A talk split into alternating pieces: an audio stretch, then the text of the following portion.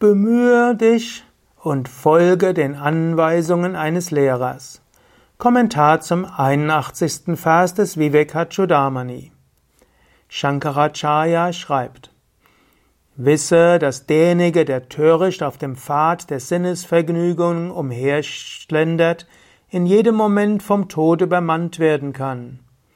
Wer aber der Anleitung eines weisen Lehrers folgt, wird durch sein eigenes Bemühen das Ziel erreichen. Erkenne dies als reine Wahrheit.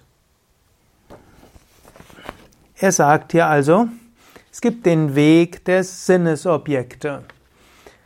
Viele Menschen gehen diesen Weg.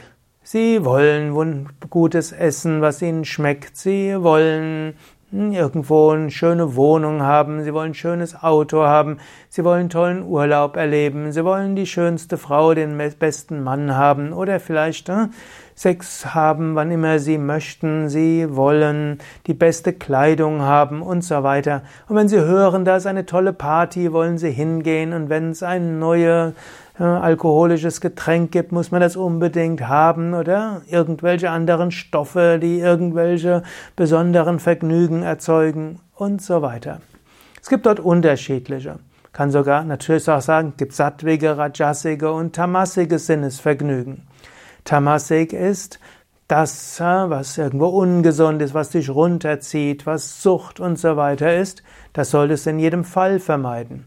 Dann gibt's die rajasigen Sinnesvergnügen, die nicht sofort ungesund sind, die dich aber ablenken und die dich vom spirituellen Weg abhalten und die immer wieder nach mehr schreien. Und dann gibt's die sattwigen Sinnesvergnügen, das sind die, die gesund sind. Du könntest sagen, ein vegetarisches Essen, zum Beispiel Melone, Mango, Papaya, oder ein toll zubereitetes Tofu-Gericht oder ein toll zubereitetes Smoothie, sehr gesund. Oder sattwige Musik hören oder auch äh, Öko-Kleidung tragen, die sich gut anfühlt und auch ökologisch vertretbar ist und die schön aussieht. Diese oder auch äh, Zärtlichkeiten austauschen mit deinem Partner, mit dem du in Liebe verbunden bist. Oder dein Kind auf deinen Arm nehmen.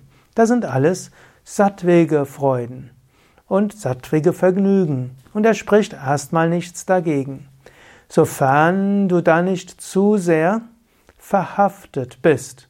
Denn die Vergnügen können auch zu Ende sein. Deine Kleidung kann kaputt gehen, deine Einkommenssituation kann so werden, dass du dir diese Bio-Sachen nicht leisten kannst. Es kann sein, dass deinem Partner etwas zustößt und es wird irgendwann passieren, dass dein Kind außer Haus kommt. Also, auch sattwige Vergnügen sollte man ohne Verhaftung haben.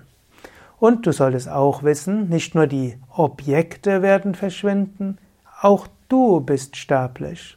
Auch dich wird irgendwann der Tod übermannen. Alles Sinnliche wird irgendwann verschwinden. Umso wichtiger, dass du lernst, es ist wichtig, eben nicht an diesen Objekten zu haften. Stattdessen folge der Anleitung eines weisen Meisters. Zum Beispiel Shankaracharya, was er hier sagt im Vivekachudamani.